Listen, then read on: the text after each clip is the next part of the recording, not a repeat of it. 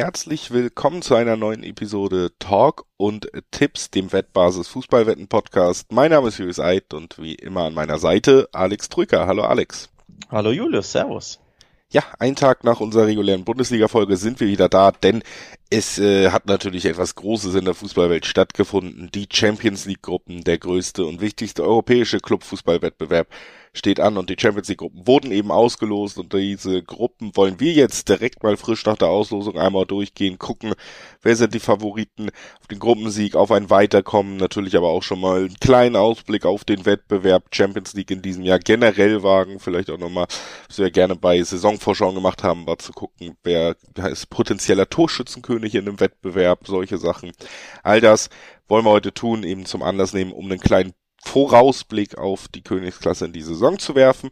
Auch weil sie dann schon in eineinhalb Wochen quasi startet. Also ähm, es ist gar nicht mehr so lange hin. Und dann gehen wir ja in unsere Spielvorschauen, wie wir es auch mit der Bundesliga machen. Für die Champions League werdet ihr dann immer um den Montag, wenn dann Dienstag und Mittwoch die Spiele sind, die Vorschauen auf die Duelle bekommen. Das heißt, wir haben gar nicht mehr so viel Platz, um so eine generelle Folge unterzubringen und deswegen machen wir die heute. Generell Champions League ist das Thema.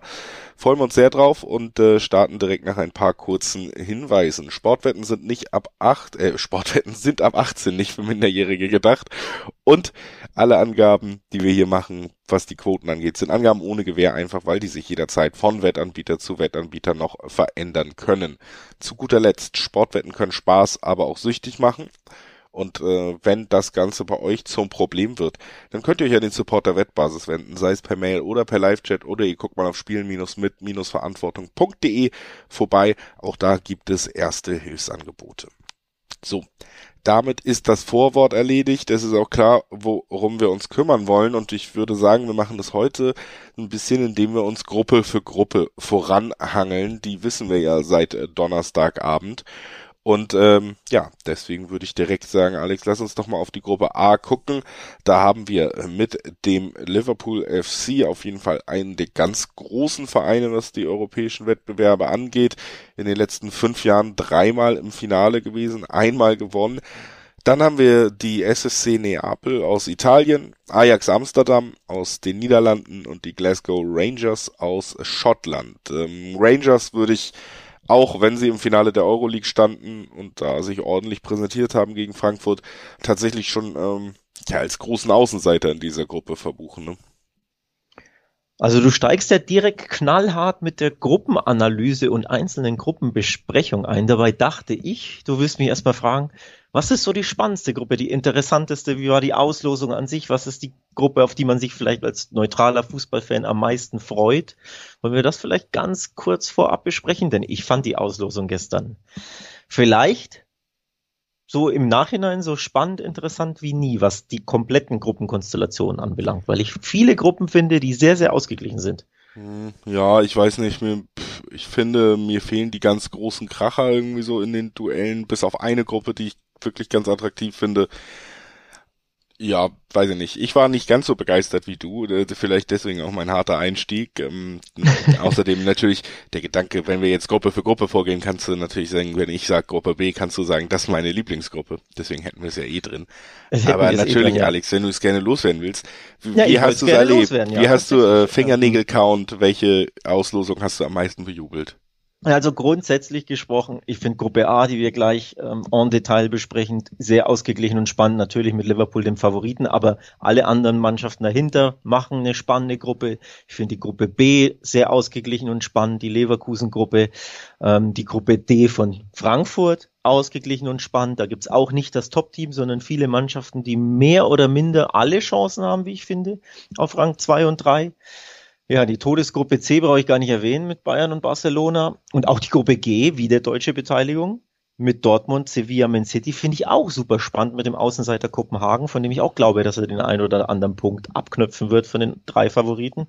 Also für mich gibt's wirklich viele Gruppen, die für den neutralen Fußballfan super interessant, super spannend sind vorab, wo ich mir nicht so sicher bin, wer weiterkommt. Und das allein wünscht man sich ja eigentlich schon, ne? Eine ausgeglichene, spannende, interessante Gruppenphase. Gibt's ja nicht so häufig. Das stimmt, die gibt's nicht so häufig und äh, das sind natürlich dann auch gute Vorzeichen. Das ist sehr gut, dass wir es jetzt nochmal gemacht haben. Da hast du natürlich äh, quasi nochmal das äh, Euphorie-Level ein bisschen erhöhen können. Genau, genau. Nicht hier so trocken nüchtern wie du. Ja. Oh, Champions League, der BVB fliegt wieder raus. Ja, ja, eben. Also Vielleicht. Kommt man ja dann später drauf. Und sag mir doch mal, wer in Gruppe A rausfliegt, wenn wir jetzt da so reingehen. Liverpool, hast du gesagt, eher der Favorit, aber dann würde ich ja sagen, Rangers noch am ehesten Außenseiter. Wir haben vor allen Dingen für mich so diesen Kampf um Platz zwei zwischen, zwischen Neapel und Ajax dann. Wenn wir jetzt mal davon ausgehen, dass Liverpool halbwegs wieder in Form kommt und nicht die Ligaform beibehält, die sie gerade haben, sondern dass sie halbwegs das zeigen, was sie können, dann müssen sie hier einen der ersten beiden Plätze belegen, selbst wenn es den einen Ausrutscher in Neapel gibt oder so. Ich glaube schon, Liverpool wird am Ende weiterkommen, aber die Frage ist für mich schon, ob Ajax es dieses Jahr vielleicht wieder schafft zu überraschen. Andererseits Neapel ist super gut in die Serie A gestartet und ähm, sollte man auch auf keinen Fall unterschätzen, weil es jetzt nicht der bekannte Mailänder Verein aus Italien ist oder so. Auch ich finde, man sollte auch die Rangers keinesfalls unterschätzen. Grüße nach Dortmund, die das getan haben letztes Jahr in der Europa League. Nee, ich glaube nicht, dass sie die unterschätzt haben, die waren einfach zu schlecht. Ähm, und man sollte auch nicht vergessen, die Rangers, einfach der beinahe Europa League-Sieger. Da fehlten Millimeter, Zentimeter. Sie standen im Finale gegen Frankfurt, ganz knapp hat's nicht gereicht. Ähm, also ich finde, die Rangers sollte man keinesfalls unterschätzen. Auch mit der PSW Eindhoven auch eine sehr gute Mannschaft ähm, in, in den Playoffs eliminiert. Von daher, hinter Liverpool sehe ich drei Mannschaften. Ich will jetzt nicht direkt sagen komplett auf Augenhöhe, aber ein sehr, sehr ausgeglichenes Feld. Und für Liverpool, vor allem das Liverpool in der Man United Form, sind das schwierige Spiele, vor allem drei schwierige Gastspiele in Amsterdam, in Neapel und in Glasgow bei den Rangers. Wenn du da Verletzungsprobleme hast, wie aktuell bei Liverpool, wenn du nicht ganz in Form bist, ähm, kann es da schon den einen oder anderen Ausrutscher geben, finde ich. Aber unterm Strich sollte Liverpool natürlich trotzdem Gruppenkopf werden. Aber danach ist für mich alles offen. Also da, puh, das, ich finde das ein super ausgeglichenes Feld und auch die Rangers ein super unbequemer Gegner, wie man letztes Jahr gesehen hat, der den anderen beiden auch immer wieder Punkte abknüpfen kann. Ja. In der jetzigen Saisonphase einfach, was die Spiele, die ich bis jetzt gesehen habe, angeht, durch ähm, Neapel gute Chancen tatsächlich ausrechnen, ähm, dass man da, wenn man die Ligaform weiter fortsetzen kann, dass man in diesem Jahr in der Champions League weiterkommt und tatsächlich auch in der heimischen Meisterschaft eine ordentliche Rolle spielen kann. Das sei noch erwähnt, dass ich sie dieses Jahr sehr gut sehe, aber ansonsten würde ich mich da tatsächlich auch eher anschließen. Äh, zeigen ja auch so ein bisschen die Quoten, logischerweise, wenn es um den Gruppensieger geht, ist Liverpool da ganz vorne weg mit den 1,30er Quoten irgendwie. Dann haben wir Neapel und äh, auch äh, Ajax ziemlich gleich auf und dann nochmal ein ganzes bisschen Abstand zu den Rangers, ne? Also das zeigt auch nochmal so die Kräfteverhältnisse, wie sie von den Quoten dann eben da eingeordnet werden in Gruppe A. Ähm, ich würde sagen, wir machen so ein bisschen Schnelldurchlauf mit den Gruppen, damit wir am Ende nochmal zusammenfassender Zeit haben. Also, äh, dass wir uns jetzt nicht ewig immer dran aufhalten, sondern das eher so ein bisschen einschätzen und deswegen direkt weiter zu Gruppe B, die du auch magst, hast du gesagt. Atletico ist drin, ähm, sind ja durchaus ein Verein, der es in der Champions League immer mal wieder weit schafft. Dann haben wir Porto, dann haben wir Bayer Leverkusen, erster deutscher Vertreter, über den wir sprechen werden, und ähm, den FC Brügge, der ja auch Dauergast in der Champions League ist, auch immer mal wieder ein, zwei ordentliche Spiele zeigt, aber glaube ich noch nie irgendwie über die Gruppenphase hinauskommen konnte. Denke bei dieser Gruppe wird Brügge auch in diesem Jahr nicht ums, äh, um den Einzug in die K.O.-Phase mitspielen können, einfach weil Porto und Leverkusen wirklich ziemlich gleich auf um, ähm, sein dürften vom Leistungsvermögen und ich glaube, dass es dann für für Brügge schwer ist, da so reinzurutschen, weil diese Mannschaften beide dann doch noch ein Stück weiter weg sind. Atletico auch sicherlich eine Mannschaft, der man immer den Einzug zutraut. Frage hier ist ja vielleicht eher so der Blick aufs, auf die deutsche Mannschaft. Wie, wie gut sind die Chancen für Leverkusen, die K.O.-Phase zu erreichen? Und das ist natürlich aktuell aufgrund der Krise in Leverkusen schwer auszumachen. Ähm, fataler, katastrophaler Start in die Bundesliga mit drei Niederlagen. So, also wenn das das aktuelle Leistungsniveau der Leverkusener ist, dann ist das eine brutal schwere Gruppe grundsätzlich. Aber ist das, ich will jetzt nicht sagen eine machbare Gruppe, aber Leverkusen in Normalform, also das Leverkusen der letzten Saison, das nicht diese jetzt verrückte Krise, hat, ähm, kann sich Hoffnungen auf Platz eins oder sogar zwei, äh, zwei oder sogar eins machen für mich. Ähm, gibt ja auch alte Bekannte übrigens in der Gruppe. Also Leverkusen hat schon gegen Atletico 2019 20 gespielt in der Vorrunden äh, und hat Leverkusen da zu äh, Atletico da zu Hause geschlagen mit 2 zu 1. Kleine Erinnerung. Letztes Jahr gab es auch das Duell Porto Atletico, das war komplett auf das Messerschneide. Da ist äh, Lever äh, Atletico mit Ach und Krach am letzten Spieltag bei Porto weitergekommen, aber das war ein absolutes Duell auf Augenhöhe. Ich hatte nämlich beide Spiele live gesehen. Also auch das kann man nicht vorhersagen, wie das vorab ausgeht. Und ich möchte auch hier wieder Club Brügge nicht unterschätzen. Die sind regelmäßig in der Champions League Teilnehmer. Die sind ähm, wirklich ähm, belgischer Traditionsclub, der sich auskennt mit diesen Gegnern und der auch gerade zu Hause, finde ich, immer wieder ein Bein stellen kann. Ähm, ja, aber es sind, also ich sehe einfach nicht, dass er über sechs Spiele so viele Beine stellt, dass die Punkte am Ende für sich selber Nee, reichen. das nicht, aber mit Thema, wer wird Zweiter, wer wird Dritter, ne? Leverkusen, Hupp, Hoppla, Ausrutscher in Brügge, schon fehlen dir vielleicht drei Punkte, wenn du verlierst für Rang zwei oder eins. Ja, genau, also dass sie da, genau. Brügge ist natürlich immer dieser Verein, wo die Leute Punkte liegen lassen werden, wo sich's dann richtig recht, weil die direkten Duelle sehr spannend werden könnten in dieser Gruppe, sonst zwischen Atletico und Leverkusen und Porto. Letzte Saison übrigens bei RB Leipzig gewonnen, falls wir uns erinnern, in der Gruppenphase. Da war ja diese Todesgruppe mit PSG, Leipzig und ich weiß gar nicht, wer der dritte war, City. Aber auf jeden Fall hat Brügge da in Leipzig gewonnen. Also auch ein absolutes Ausrufezeichen. Zu Hause aber gegen Leipzig 0 zu 5 verloren. Also da siehst du auch, natürlich ist das ein schlagbarer Gegner für die Leverkusens Atleticos dieser Welt, aber trotzdem ein Gegner, den man keinesfalls unterschätzen sollte. Und deswegen ist es für mich eine sehr, sehr ausgeglichene Gruppe, wo alles möglich ist. Und aus deutscher Sicht muss Leverkusen einfach nur besser drauf sein als aktuell in der Liga, dann hat man hier Chancen aufs Weiterkommen für mich. Ja, ausgeschlossen ist es nicht. Ne? Es ist keine Gruppe, wo die ersten zwei Namen so groß sind, dass wir Leverkusen aus dem Rennen nehmen müssen. Das muss man, glaube ich, wirklich zusammenfassend auch noch sagen. Lass uns direkt weitermachen mit der äh, Gruppe C, logischerweise in unserer Aufzählung. Und ähm, das ist die Gruppe, die mir eigentlich mit am besten gefällt, denn sie hat mit dem FC Viktoria Pilsen, einen richtig coolen Verein da drin und ansonsten ähm, noch so ein paar Vereine, die folgendermaßen heißen, Bayern München, FC Barcelona und Inter Mailand. Also die geballte europäische Prominenz aus Italien, Spanien, Deutschland und Tschechien. Und wie wir alle wissen, äh, der tschechische Fußball ist hier tief in diesem Podcast und in meinem Herzen verankert. Und ähm, deswegen finde ich es eigentlich tatsächlich ganz lustig, weil diese Top-Gruppe ab von Pilsen vielleicht wird irgendwie dann für einen, noch mit einem Verein abgerundet, den ich gerne mag oder wo ich eine gewisse persönliche Beziehung zu habe. Deswegen ist es eigentlich fast die perfekte Gruppe für mich, muss man schon wirklich sagen. Das ist, äh, ist für mich schon die beste Gruppe in diesem Wettbewerb. Ja, ich sehe das natürlich minimal anders mit leicht blau-roter Brille, der Barcelona. Brille, ist das eine sehr schwere, sehr unangenehme Gruppe, die man sich so vielleicht nicht gleich gewünscht hätte. Vor allem, wenn man Robert Lewandowski heißt. Denn das hat er ja ähm, im Sommer sogar gesagt nach seinem Wechsel, angesprochen darauf, äh, dass es ja möglich wäre, dass Barcelona Bayern zugelost wird, weil Bayern ja Top 1 war und Barcelona 2 hat er gesagt, nee, nee, in der Gruppenphase bitte nicht, das muss nicht sein, das käme zu früh.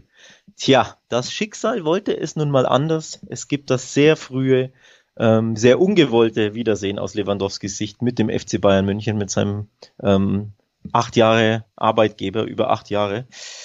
Das wird mega, mega, mega spannend. Letztes Jahr war es ja nicht spannend, das Aufeinandertreffen zwischen den beiden äh, Mannschaften, denn sie haben sich ja auch in der Gruppenphase duelliert.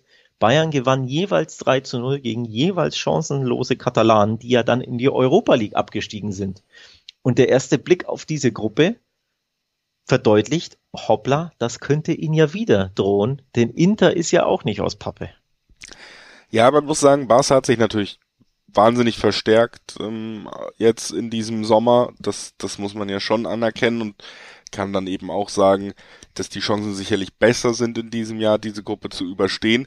Richtig leicht wird's aber nicht und vor allen Dingen tatsächlich auch aus deutscher Sicht, ich glaube, es wird halt nicht einfach, weil Bayern München wird diese Gruppe zu 100 Prozent bestehen. Das heißt, Barca kämpft um einen Platz zum Weiterkommen und der ist eben gegen Inter Mailand. Und ähm, da glaube ich, hat man trotzdem gute Karten, weil man im, im Vergleich natürlich kadertechnisch einfach so zugelegt hat. Man muss aber auch sagen, dass Inter auch sehr gut gearbeitet hat diesen Sommer. Lukaku ist auch zurück. Das ist ein Spieler in der Form, in der er das letzte Mal bei Inter war, der Spiele im Alleingang entscheiden kann. Und wie gesagt, ich glaube, wir reden hier tatsächlich über eine Gruppe, wo Bayern weiterkommt und sich das Weiterkommen von Barca oder von Inter in den direkten Duellen dieser beiden Mannschaften entscheidet, in Mailand und in Barcelona. Und das, ähm, da kann natürlich auch ein Top-Stürmer das Spiel entscheiden. Beide haben jetzt einen. Lewandowski, ja. Lukaku, super spannendes Aufeinandertreffen da auch. Ja, vor äh, Lukaku habe ich tatsächlich großen Respekt, nicht nur aus Barcelona-Sicht, sondern allgemein. Also auch die Bayern werden höllisch auf ihn aufpassen müssen. Ähm, bei Chelsea hat er mal wieder nicht funktioniert, wie es ja in England häufiger scheinbar der Fall war, warum auch immer. Auch bei Man United passte das ja nicht, aber bei Inter ähm, fühlt er sich so wohl mit seinem kongenialen Sturmpartner Lautaro Martinez. Das fun funktioniert einfach, das ist blindes Verständnis. Das ist ein Sturmduo, das für jede europäische Defensive ähm, ja wirklich schwer, schwer zu greifen ist und schwer zu stoppen ist. Also vor Lukaku und Martinez vor dem Gespann hätte ich als Bayern und als Barcelona sehr, sehr großen Respekt. Grundsätzlich würd die, würde man schon meinen, dass zumindest Barca den Ticken besser sein müsste als Inter. Aber europäischer Fußball auf Augenhöhe. Letztes Jahr hätte man auch gemeint, Barca ähm, eigentlich die bessere Mannschaft äh, als Benfica und der klare, die klare Nummer zwei in der Gruppe hinter Bayern. Und da gab es das Ausscheiden, das Abrutschen auf Platz drei und die Europa League-Teilnahme, die blamable. Das ist eine Warnung ne, für, für die Katalanen. Von daher, ja, ich glaube, sie sind sehr unglücklich mit dieser Gruppe. Gleichzeitig kannst du natürlich sagen, sie können Revanche nehmen an Bayern München. Das äh, wird, glaube ich, trotzdem schwer bei der jetzigen Verfassung der Münchner und dem, vor allem einfach diesem Selbstverständnis, was Bayern auch in der Champions League zeigt, ne, dass sie sich da einfach, deswegen zweifle ich auch nicht daran, dass sie weiterkommen werden, egal wie schwer also, die Gruppe ist. Wenn wir übrigens mal auf die Quoten blicken wollen, ich habe jetzt mal B-Win geöffnet. 1,87 gibt's auf ähm, Gruppensieger FC Bayern München. Dahinter folgt Barcelona mit 2,60 und was ich dann schon interessant finde, ist, dass Inter 5,50 hat. Also nicht, dass sie Gruppensieger werden, aber die Diskrepanz zwischen Barca und Inter ist ja dann schon recht groß. Ja. Ähm, das, das spricht ja schon eine kleine Sprache. Bei B-Win kann man jetzt beispielsweise aktuell zumindest heute nicht tippen, wer weiterkommt, aber ich glaube, bei anderen ähm, Anbietern ist das anders. Ja, ähm, das wäre unter anderem bei, bei Interwetten zum Beispiel kann man es machen. Da gibt's dann auch äh, die Möglichkeit, da Gruppe für Gruppe zu schauen, wer kommt denn wirklich weiter. Und dann wäre man natürlich auch äh, bei der Gruppe C, äh, würde man dann zum Beispiel sehen, dass äh, man nicht mal darauf wetten kann, dass äh, Viktoria Pilsen weiterkommt zum jetzigen Zeitpunkt. Da ist die Quote irgendwie noch gesperrt. Aber ansonsten ähm, ja, wird es eng in dieser Gruppe und spannend und ähm, können wir, glaube ich, sagen, dass wir uns drauf freuen, was da passieren wird und äh, gehen erstmal in die nächste Gruppe weiter jetzt. Das ist die Gruppe D logischerweise und äh, da haben wir, ja, ich finde sie ehrlich gesagt nicht so spektakulär, aber es ist mit deutscher Beteiligung. Wir haben die Spurs, die für mich tatsächlich sogar ziemlich klarer Favorit sind in dieser Gruppe. Und dann haben wir Marseille aus Frankreich, Frankfurt aus Deutschland und äh, Sporting Lissabon Sporting aus Portugal. Heißt im Endeffekt ähm, ja eine Gruppe, einerseits irgendwie gut für die Frankfurter, die ja selber nie so richtig damit gerechnet haben, dass sie irgendwann mal Champions League spielen werden, jetzt über den Euroleague-Sieg, mit dem man auch nicht wirklich gerechnet hat, reingerutscht sind. Und jetzt haben sie eine Gruppe, wo es tatsächlich sogar in eine K.O.-Runde gehen könnte in der Königsklasse. Das bedeutet viel Geld für einen Verein. Das bedeutet K.O.-Runde Königsklasse. Das reicht natürlich schon, um sich drauf zu freuen irgendwie. Andererseits weiß ich nicht, ob es ist trotzdem eine unangenehme Gruppe, weil die Gegner sind alle können alle Frankfurt besiegen, gerade in der Verfassung, in der Frankfurt gerade ist auch. Also es ist ja, ja kein Selbstläufer. Und ja. wenn du aus dieser Gruppe rausfliegst, dann hast du halt Champions League gespielt und keinen richtig spektakulären Verein gehabt. Weißt du, was ich meine? Also das ist halt so ein bisschen die, die Kehrseite. Wobei, den spektakulären Verein, den hatten sie ja letztes Jahr mit dem FC Barcelona da ausge, äh, ja, rausgekegelt. Aber ich glaube, das, genau deswegen hätte man sich jetzt für die Champions League irgendeinen dieser großen Vereine ich bin mir da nicht sicher. Meinst du, die hätten jetzt lieber Man City oder Real Madrid gehabt, wo sie klar wissen, okay, Platz ja, 1 Ich glaube, es macht keinen Unterschied. Weg. Einfach, das Problem ist, dass dass die Spurs nicht so attraktiv sind als, als los. Die Spurs werden die Gruppe trotzdem gewinnen, weil sie die beste Mannschaft haben und aus der Premier League kommen und zehnmal so viel Kaderbudget haben wie alle anderen. Aber wenn da anstatt Spurs irgendwie dann doch nochmal, ja, ähm, selbst wenn es Real Madrid, die sie gerade gespielt werden, gestanden hätte und dann hättest du nochmal Bernabeu dabei gehabt als Auswärtsreise oder so. Ich glaube schon, dass das im Mittelpunkt steht, weil du gehst ja nicht als Frankfurt-Fan an so einen Wettbewerb ran und überlegst, wie kommen wir ins Finale, sondern ähm, du, du glaubst generell nicht, du, dass es lange geht unbedingt und du versuchst jeden Moment zu genießen und ich glaube, da wäre so ein Also ich glaube, das tun sie so oder so. Äh, wenn sie nach London reisen, nach Lissabon und nach Marseille, drei absolute äh, Top europäische Städte nur äh, aus Reisensicht und die, äh, reisefreudig sind ja die, die Frankfurter, die SGE-Fans ja sowieso. Von daher sind das drei wunderbare Auswärtsreisen gegen drei europäische Traditionsteams. Das ist ja auch nochmal, glaube ich, schon ein schönerer Anreiz als No Offense jetzt gegen Dynamo Zagreb oder Maccabi Haifa ran zu müssen. Ne? So, also Top-Städte, Top-Traditionsteams mit großem äh, Anhang. Also das sind schöne sportliche Duelle für die Frankfurter und machbare Duelle, wie ich finde.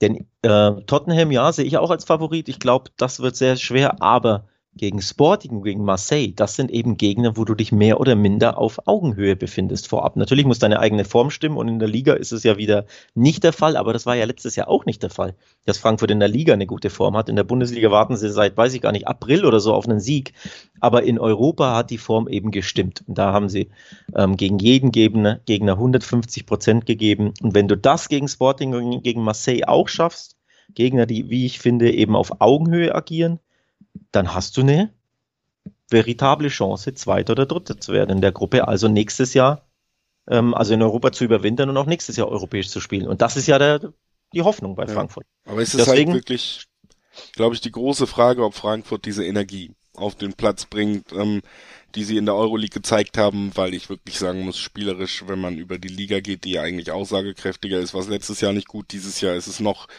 ähm, schwächer. Jetzt fehlt dir Kostic gerade auch noch. Du hast das auch noch nicht wirklich auffangen können. Ähm, das ist ja auch eher noch ein Abschwung da. Ich weiß nicht. Ich, ich glaube, es wird super schwer für Frankfurt. Die einzige Frage ist, ob sie wirklich in vier Gruppen spielen, nämlich Marseille ja nicht nur die Spiele zu Hause, wo es ganz toll werden wird, sondern auch die Spiele in Marseille, wo egal wie viele Fans anreisen, du wirst gegen Marseille nicht die Oberhand in deren Stadion gewinnen, was die Lautstärke angeht. Und dann ist halt die Frage, kann Frankfurt da irgendwie gegenhalten? Und äh, können sie sich wieder in so einen in so Rausch spielen, der vielleicht auch spielerisch gar nicht so unbedingt zu erklären ist, der ihnen aber ja, einfach so eine Durchschlagskraft gibt, dass dann Vereine da doch einknicken. Und ich bin ja, ich bin immer so ein bisschen skeptisch bei diesen soften Faktoren, wie, wie weit sich das immer wieder wiederholen lässt. Du spielst eine komplette Euroleague-Saison irgendwie auf diesem Rausch, kannst du jetzt nochmal nachlegen und die Champions League auch nochmal so spielen. Ich bin da immer skeptisch, deswegen, ich glaube, es wird eine super schwere Gruppe du hast schon recht, dass die Mannschaften halbwegs auf Augenhöhe sind. Ich könnte mir aber vorstellen, dass die Gruppe am Ende mit einer Enttäuschung für Frankfurt endet. Ja. Also aus sportlicher Sicht ist es natürlich wahrscheinlich ein Ticken bitter, dass man aus, Gruppe, äh, aus Top 4 Marseille bekommen hat und nicht etwa, weiß ich nicht, Haifa, Kopenhagen, Dynamo Zagreb oder Pilsen, äh, wo du sagst, okay, da können wir mit vier bis sechs Punkten mehr oder minder, naja, rechnen ist, rechnen kannst du ja nie in der Champions League, aber zumindest ist es wesentlich machbarer, da ähm, ne, ein beziehungsweise zwei Siege mehr oder minder safe einzufahren, weil du der Favorit bist. So bist du natürlich in keinem Spiel der Favorit.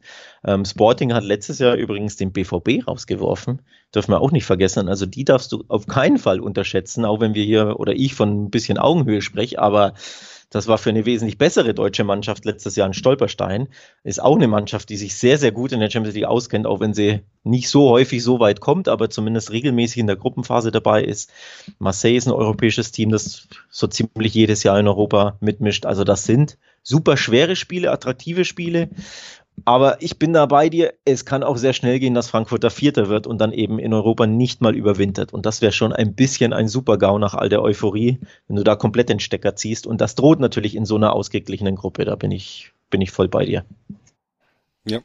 Lass uns äh, weitergehen. Gruppe E logischerweise folgte die auf Gruppe D. Und äh, da haben wir Chelsea dann haben wir die AC Mailand, dann äh, den FC Salzburg und dann noch Dynamo Zagreb. Also ja, da muss man glaube ich eher sagen, Salzburg natürlich immer noch so ein bisschen die Möglichkeit, dass sie ja, mit ihrem Spielermaterial auch mal ein Upset machen können, spielen ja diese klassische RB-Schule, dieses Konterspiel, das kann auch mal Favoriten, gerade Favoriten gefährlich werden, wenn du da gut kontern kannst, also das ist schon mal eine gute Sache.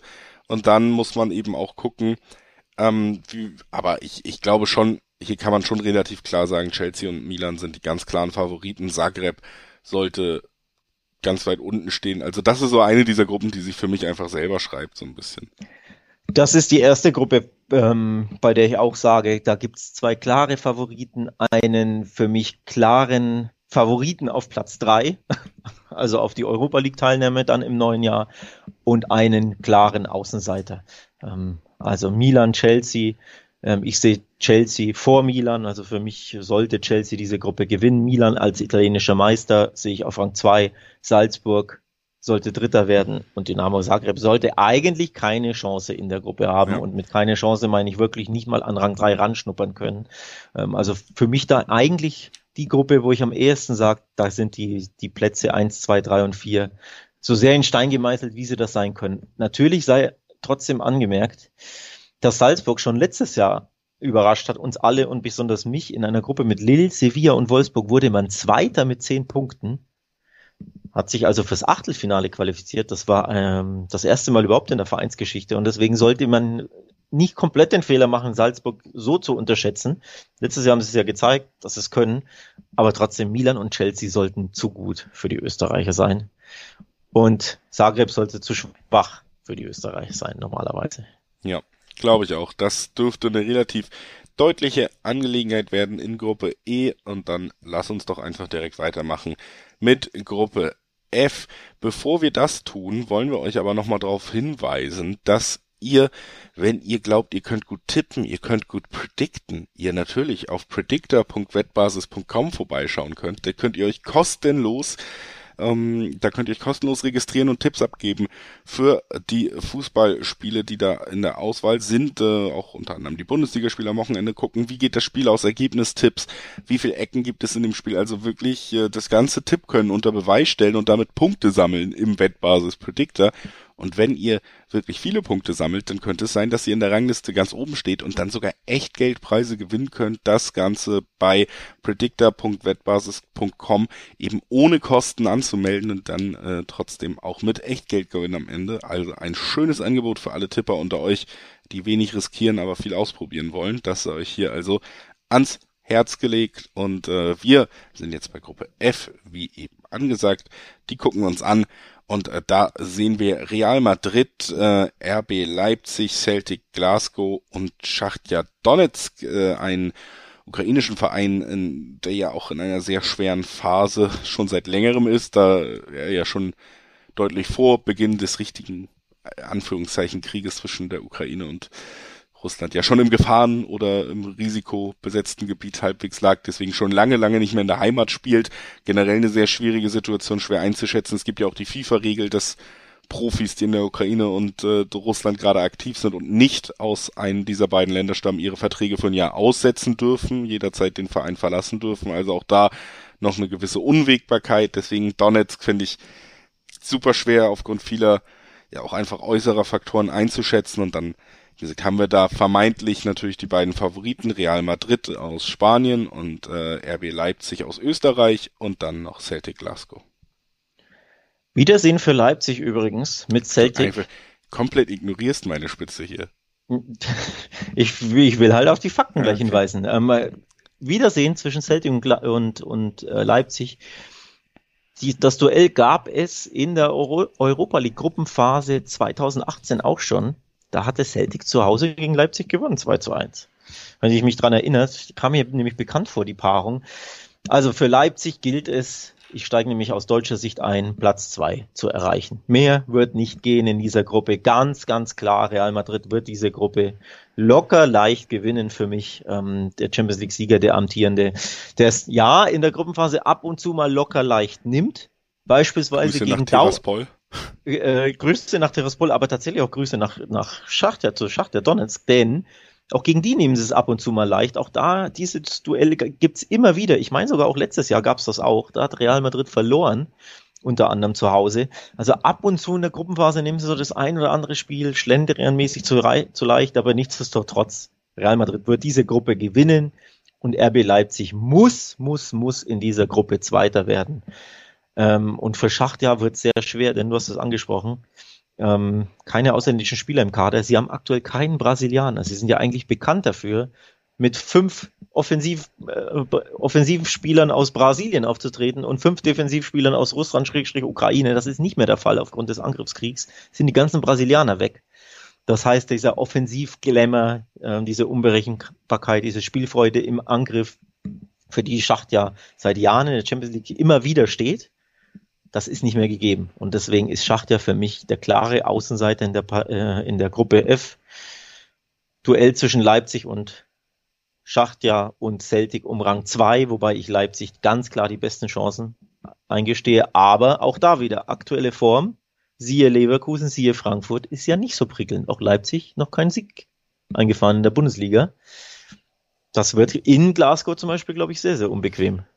Ja, deswegen, also wäre ich mir jetzt auch, ich glaube schon, Leipzig muss in guter Verfassung sein, um sich da Platz 2 wirklich zu sichern. Platz 1 steht absolut fest und dann ähm, werden wir das Ganze da so am Ende, denke ich mal, aufgeteilt sehen in der Gruppe. Im Normalfall sollte Leipzig trotzdem, außer sie befinden sich eben in wahnsinnig schlechter Verfassung, im Normalfall sollten sie trotzdem in der Lage sein, diese Gruppe halbwegs erfolgreich abzuschließen. Und äh, wir schließen damit auch erstmal diese Gruppe ab, gehen weiter zur Gruppe G, die vorletzte Gruppe, auf die wir heute noch kurz blicken wollen. Manchester City und Borussia Dortmund. Äh, das natürlich erstmal diese eine Story. Erling Haaland trifft auf seinen ehemaligen Verein, obwohl ich diese Romantisierung von Leuten, die mittlerweile insgesamt zwei Jahre oder so bei Vereinen spielen, auch übertrieben finde in gewissen Teilen. Ich meine. Ähm, Eineinhalb Jahre sogar nur, ne? Er kam ja im Winter. Ja, und siehst also, das also ist ja tatsächlich einfach ähm, weiß ich nicht, ob da jetzt die wahnsinnig großen Gefühle, auch wenn es natürlich zur Markenbildung dazugehört, dass man das behauptet, immer da sind. Ähm, auf jeden Fall Holland gegen Dortmund City. Natürlich auch der ganz große Favorit, äh, sogar immer mit auf den Titel wie jedes Jahr. Ähm, dann die Dortmunder aus Deutschland und dann haben wir noch Sevilla aus Spanien und Kopenhagen aus Dänemark. Ich muss sagen, Kopenhagen so ein leicht doch auch Außenseiter, wenn man die anderen drei Namen anguckt, weil schon sagen würde, City ist Favorit auf den, oder einer der Favoriten auf den Turniersieg, ganz oben dabei und sollte gerade in der Gruppenphase da schaffen, sie es ja auch wirklich souverän zu bleiben in der Königsklasse, auch unter Pep. Also City sollte hier Erster werden und dann hast du mit Dortmund und Sevilla einfach Mannschaften, die man, glaube ich, vom, insgesamt von der Stärke ähnlich einschätzen könnte, die um diesen zweiten Platz ja. auch in den direkten Duellen kämpfen werden. Und ich glaube, da ist einfach nicht genug Platz für Kopenhagen, um da wirklich noch äh, eine große Rolle zu spielen. Ähm, du sprichst es an. Erneutes Wiedersehen übrigens erneut zwei Mannschaften, die sich ganz gut kennen, nämlich Dortmund und Sevilla. Und wie eng das zwischen den beiden sein könnte, hat der März 2021 ähm, gezeigt. Achtelfinale der Champions League, du wirst dich wahrscheinlich noch sehr gut erinnern. Denn der von dir angesprochene Erling Haaland hat unter anderem in Sevilla, ich glaube, zwei oder drei Tore geschossen bei einem 3 zu 2 Auswärtssieg Dortmunds in Sevilla. Da dachte man sich, naja, da ist ja eigentlich alles drin. Da ist ja fast schon alles geritzt.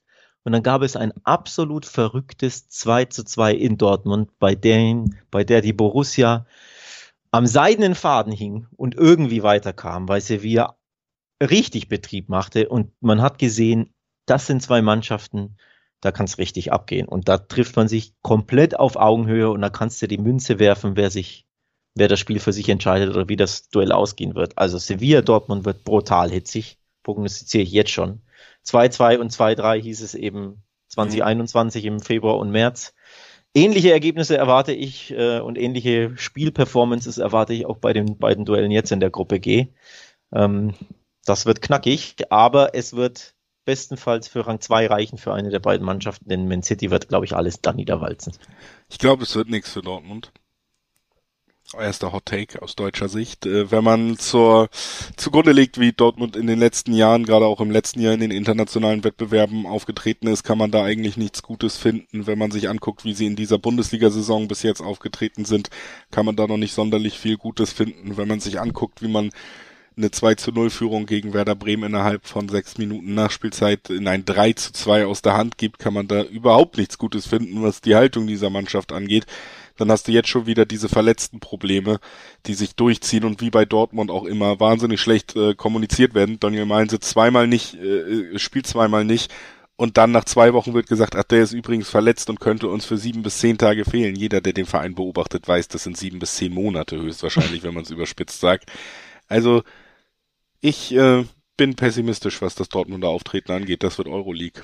Hört man, hört man minimal raus. Äh, ich habe einen zweiten Hottake, den hatte ich gestern im Affekt ähm, an Freunde von mich äh, weitergesendet über, über WhatsApp. Ich habe gesagt, in Kopenhagen gibt's safe einen Dortmunder Ausrutscher.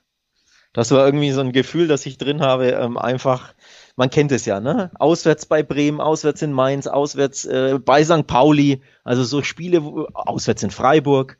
Immer wieder in den letzten Jahren gab es da unerklärliche Punktverluste der Dortmunder, wo du eigentlich sagst, ja, da sind sie jetzt Favorit, das sind drei Punkte Pflicht oder ein Sieg Pflicht. Ähm, und das ist ja, wenn man nur auf die Gruppe G so blickt, das ist die Mannschaft aus Dortmunder Sicht, wenn du Zweiter hinter City werden willst oder wenn du eine Chance haben willst, musst du eigentlich sechs Punkte gegen Kopenhagen einfahren. Das ist Pflicht. Aber ja. ich fürchte, dazu wird es nicht kommen. Bauchgefühl jetzt. Kann sich natürlich noch ändern, bis es die Paarung gibt. Wer weiß, wann, wann sie gegen Kopenhagen Hin- und Rückspiel haben. Terminplan ist ja noch nicht raus. Aber aktuelle Form, unbequemes Auswärtsspiel in Kopenhagen, die werden dich niederrennen.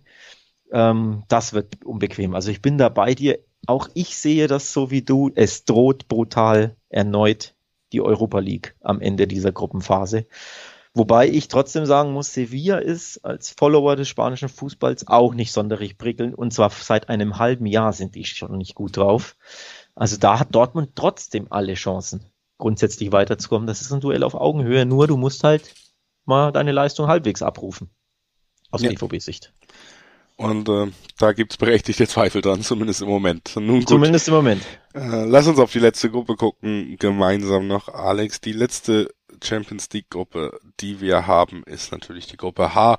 Da haben wir Paris Saint-Germain aus Frankreich, Juventus Turin aus Italien, Benfica aus Portugal und Maccabi Haifa aus Israel. Ähm, auch da eine klare Aufteilung, was den letzten Platz angeht, glaube ich. Maccabi sollte keine große Rolle hier spielen können im Kampf mit den ja, europäischen Schwergewichten und auch dann muss man sagen, ja, würde es mich schon sehr wundern, wenn nicht diese absolute qualitative Übermacht im Kader von PSG diese Gruppenphase sehr erfolgreich gestalten könnte, erster werden dürfte. Man muss ja auch mal sagen, Neymar herausragend aufgelegt ja. zu Beginn dieser Saison. Man neigt ja fast dazu zu vergessen, wenn er da irgendwie bocklos oder verletzt die letzten eineinhalb Jahre verbracht hat, was für ein herausragender Fußballer das ist. Mbappé, Messi, das sollte für die Gruppenphase in jedem Fall reichen. Interessant wird's ein bisschen bei Juve, weil die haben ja in den letzten Jahren eher abgebaut, versuchen sich jetzt wieder aufzubauen, sind äh, ja seit äh, beide Mailänder Vereine haben die Meisterschaft zuletzt gewonnen in den letzten beiden Jahren in Italien. Juve nicht mehr Meister geworden. Sie sind in der Champions League selten wirklich berauschend aufgetreten, auch mal gegen kleinere Gegner rausgeflogen. Deswegen bin ich ein bisschen gespannt, wie sich das nach PSG am Ende in dieser Gruppe positioniert. Ob da nicht vielleicht sogar die Chance ist für Benfica, wenn sie im Heimspiel Juve zum Stolpern bringen zum Beispiel, dann gewinnen beide beide Spiele gegen Maccabi. Dann gibt's ein richtiges Endspiel für Juve. Ja, guter Call, bin ich tatsächlich bei dir. PSG ganz klar der Gruppenfavorit. Ähm, ich glaube 17 zu 2 Tore geschossen in den drei Spielen in der Liga und der von dir angesprochene Neymar mit fünf Toren und sechs Assists in drei Spielen. Das sind das sind Playstation-Werte, absolut, absolut verrückt. Er führt die, glaube ich, die Torschützenliste an mit fünf Toren. Danach kommt Neymar mit vier und dann Messi mit drei übrigens in Frankreich. Wobei drei haben mehrere Spieler. Also die sind super drauf, die werden die Gruppe auch äh, dominieren. Juventus ist nicht gut, Benfica, da kannst du ja auch immer mal 4-1, 5-0 oder so gewinnen, die kannst du ja auch mal abschießen. Haben ja die Bayern, glaube ich, letztes Jahr auch geschafft. Also PSG ganz klar der Gruppenkopf und ich bin da völlig bei dir. Ähm, zwischen Juve und Benfica kann es ein, ein Kopf-an-Kopf-Rennen geben, wie du sagst. Wenn Benfica da hier irgendwie 2-1 gewinnt zu Hause gegen Juventus, ist immer drin, vor allem Juve auswärts äh, in der Champions League auch immer mal wackelig, auch gerne mal zu Hause natürlich.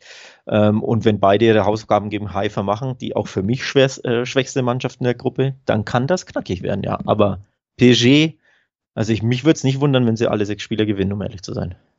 Ja, mich auch nicht, ehrlich. Also das würde ich auch unterstreichen und dann haben wir hier auch ganz, ganz klaren Gruppensieger zum Abschluss in der äh, Gruppe H nochmal besprochen. Ähm, dann würde ich sagen, lass uns nochmal jetzt so eine kleine Klammer ziehen und dich jetzt nochmal fragen, was du zu Beginn eigentlich jetzt schon beantworten kommt's. wolltest. Was sind denn die Duelle, auf die du dich am meisten freust? Äh, ich muss sagen, ja, ja, Gruppe C spricht mich doch irgendwie mit am meisten an, weil es, glaube ich, wirklich richtig spannend wird mit Bayern, Barca.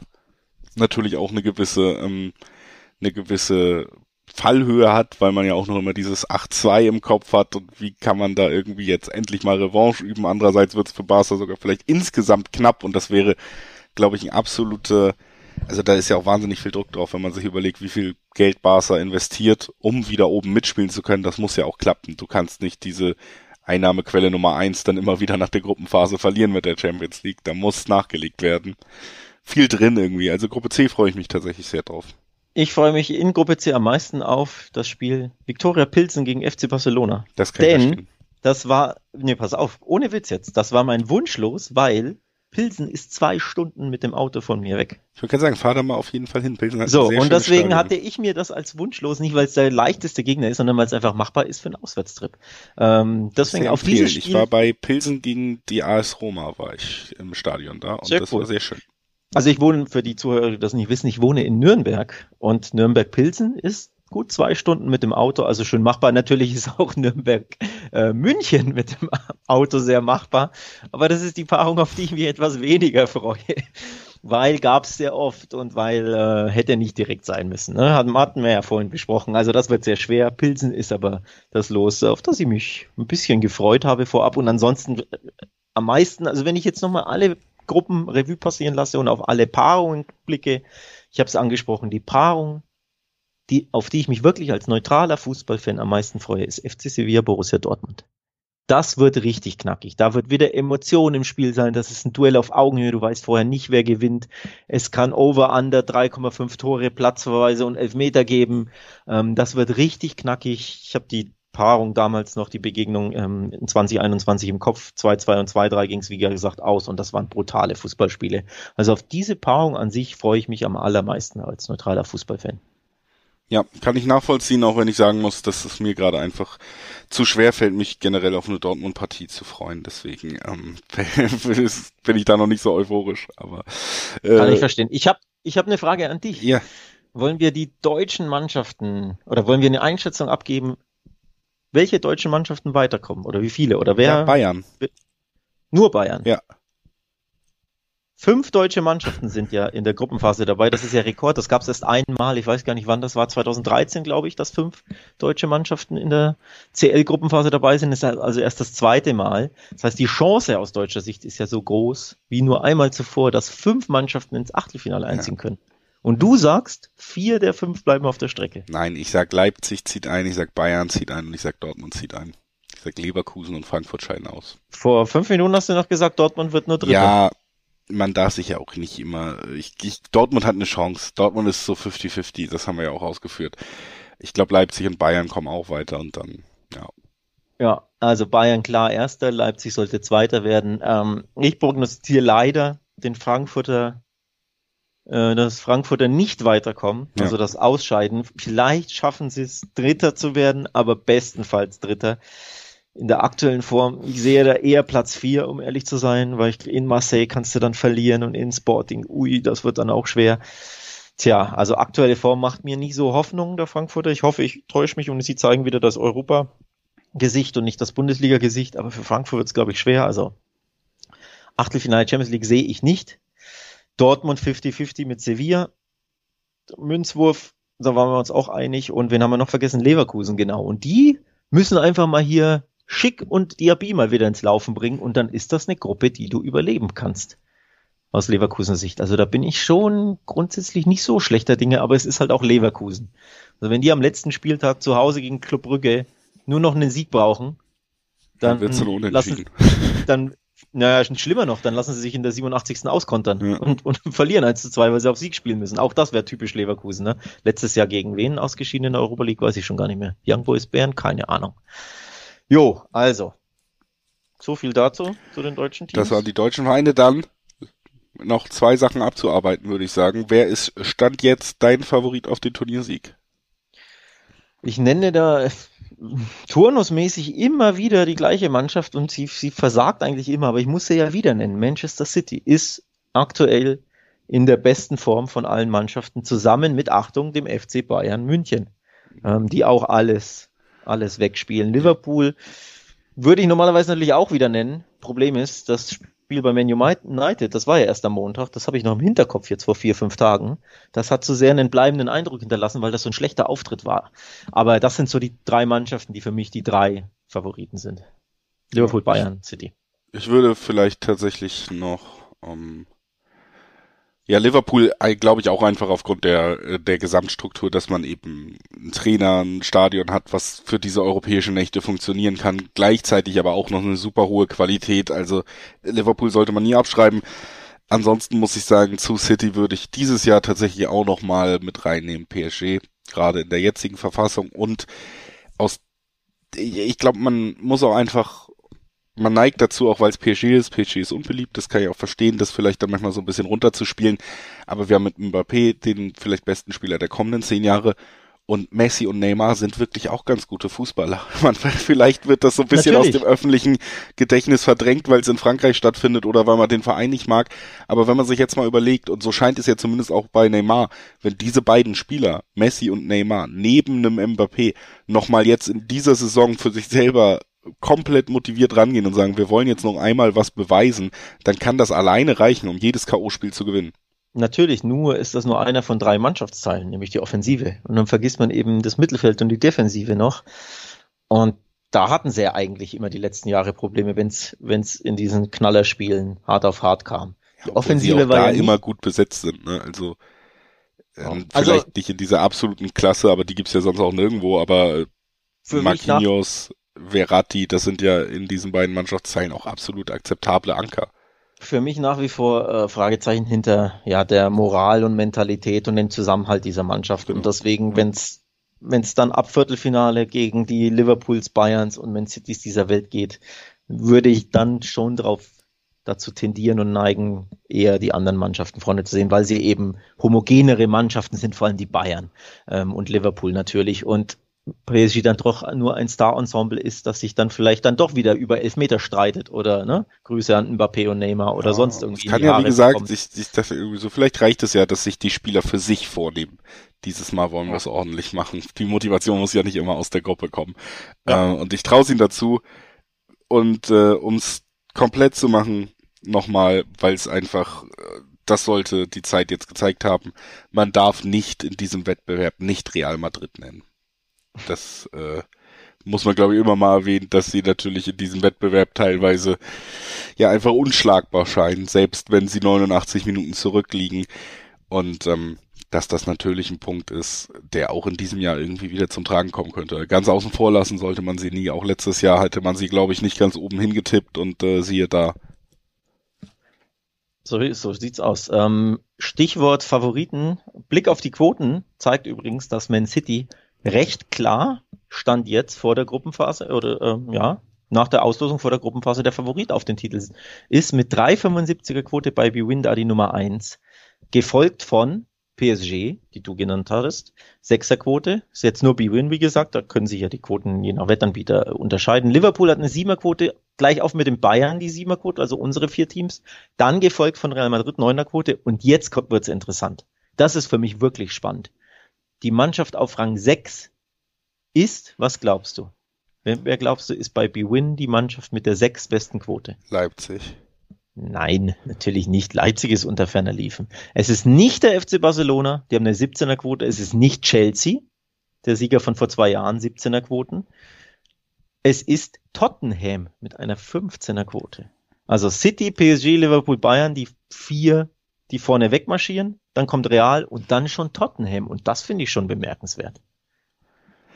Ja, hätte Bei Win, wohlgemerkt. Andererseits mit Conte jetzt als Trainer natürlich auch nochmal vielleicht ja, ein anderer Siegeswille, der damit äh, reingeht in die K.O.-Phase. Man, wird, man, es, ja, wird es man hätte ja trotzdem Chelsea, oder? Ja. Zuerst genannt. Ja, weiß ich nicht, die sind halt gerade schwache Transferphase, wütender Trainer, schlechte Stimmung, schlechte Ergebnisse, da spielt vielleicht auch viel Temporäres rein.